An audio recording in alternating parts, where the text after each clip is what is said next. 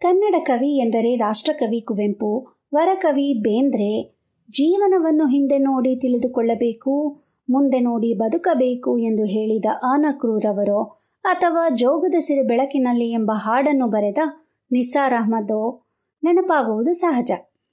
ಹಾಗೆ ಸಣ್ಣ ಕಥೆಗಳೆಂದೊಡನೆ ಸಣ್ಣ ಕಥೆಗಳ ಜನಕ ಎಂದೇ ಪ್ರಸಿದ್ಧರಾದ ಮಾಸ್ತಿ ವೆಂಕಟೇಶ್ ಅಯ್ಯಂಗಾರ್ ಅವರು ನೆನಪಾಗುತ್ತಾರೆ. ಅಂತೆಯೇ ಜನಪ್ರಿಯ ಕಾದಂಬರಿಕಾರರೆಂದರೆ ಒಂದು ರೀತಿಯಲ್ಲಿ ಆರಾಧನಾ ಭಾವನೆಯಿಂದ ನೋಡುವ ಅಭಿಮಾನಿಗಳನ್ನೇ ಹೊಂದಿದ, ಹೇಳಬೇಕಾದ್ದನ್ನು ನೇರವಾಗಿ ಮುಂದಿಟ್ಟು ಬಿಡುವ ನಮ್ಮ ಮೆಚ್ಚಿನ ಎಸ್ ಎಲ್ ಭೈರಪ್ಪನವರು.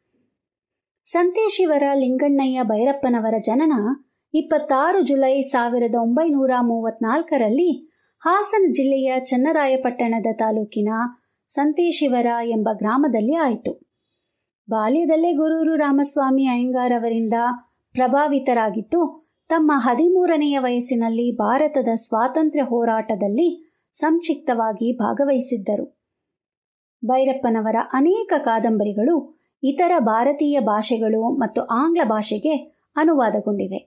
ಅವರ ಪುಸ್ತಕಗಳು ಕಳೆದ ಎಂಟು ವರ್ಷಗಳಿಂದ ಮರಾಠಿಯಲ್ಲಿ ಮತ್ತು ಕಳೆದ ಐದು ವರ್ಷಗಳಿಂದ ಹಿಂದಿಯಲ್ಲಿ ಹೆಚ್ಚು ಮಾರಾಟವಾಗಿರುವುದು ವಿಶೇಷ. ಈ ನಿಟ್ಟಿನಲ್ಲಿ ಅವರು ನಮ್ಮ ಕರ್ನಾಟಕದ ಹೆಮ್ಮೆಯ ಆಸ್ತಿ ಎಂದೇ ಹೇಳಬಹುದು.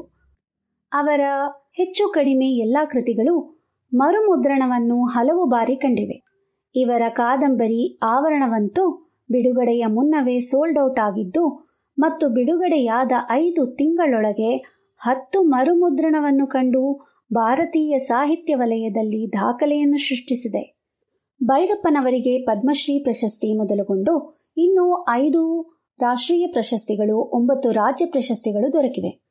ಇವರ ಕಾದಂಬರಿ ರಚನೆಯ ಹಾದಿ ಸಾವಿರದ ಒಂಬೈನೂರ ಐವತ್ತೈದರಲ್ಲಿ ಗತಜನ್ಮ ಮತ್ತು ಇನ್ನೆರಡು ಕತೆಗಳೊಂದಿಗೆ ಶುರುವಾಗಿ, ಎರಡು ಸಾವಿರದ ಹದಿನೇಳರಲ್ಲಿನ ಉತ್ತರ ಕಾಂಡದವರೆಗೂ ಒಟ್ಟು ಇಪ್ಪತ್ತಾರು ಅತ್ಯುತ್ತಮ ಕಾದಂಬರಿಗಳು ಪ್ರಕಟಗೊಂಡಿವೆ.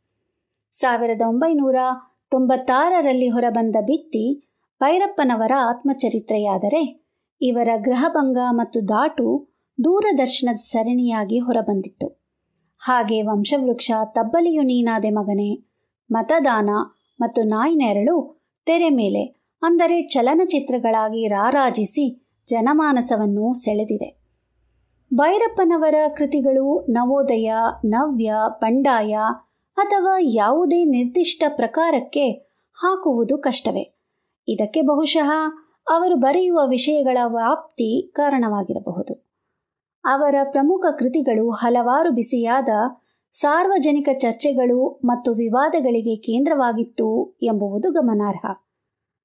ಚಿಂತನಾತ್ಮಕ ವಿಷಯಗಳನ್ನು ತಮ್ಮ ಆಳವಾದ ಸಂಶೋಧನೆಯ ಮೂಲಕ ತೂಕವಾದ ಕಥಾಹಂದರವನ್ನು ನಿರ್ಮಿಸಿ ಗಟ್ಟಿ ಪಾತ್ರಗಳ ಮೂಲಕ ಹೇಳುವ ರೀತಿ ಭೈರಪ್ಪನವರನ್ನು ಇತರೆ ಕಾದಂಬರಿಕಾರರಿಗಿಂತ ಭಿನ್ನ ಮತ್ತು ಧೀಮಂತ ಲೇಖಕರನ್ನಾಗಿಸಿದೆ ಎನ್ನುವುದು ಸ್ಪಷ್ಟ.